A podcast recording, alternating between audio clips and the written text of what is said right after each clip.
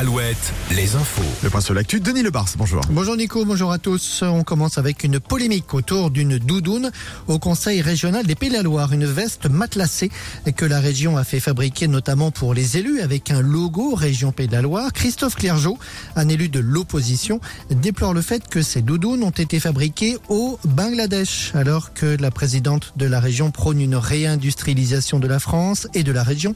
Dans l'entourage de Christelle, de, de Christelle Morancet, on précise que cette commande a fait l'objet d'un appel d'offres et que le prestataire n'était pas en mesure de proposer un modèle fabriqué en France ou en Europe. La question ukrainienne.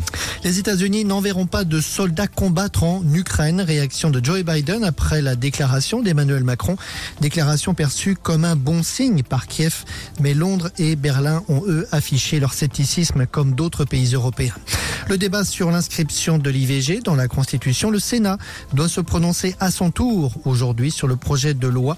Le texte qui provoque des réticences à droite et chez les centristes pourrait être modifié. Or, pour que la loi soit inscrite dans la Constitution, il faut que le Sénat et l'Assemblée nationale adoptent un même texte.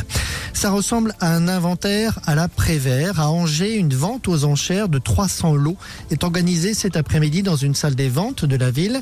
La plupart des objets mis en vente proviennent d'un château dont les propriétaires souhaitent se séparer. Une famille d'aristocrates en Bretagne.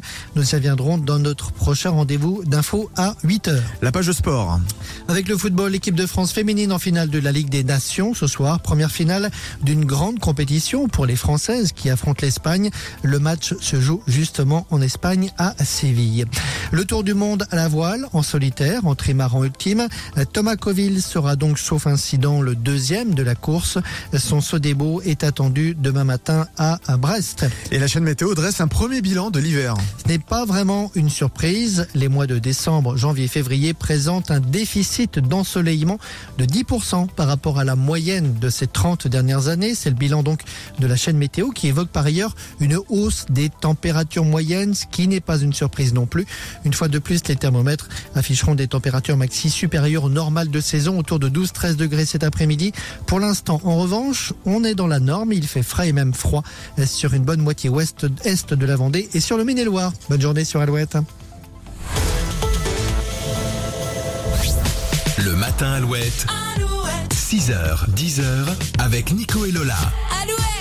Et vous êtes à un chiffre du code Alouette, un seul numéro si vous avez bien suivi. Donc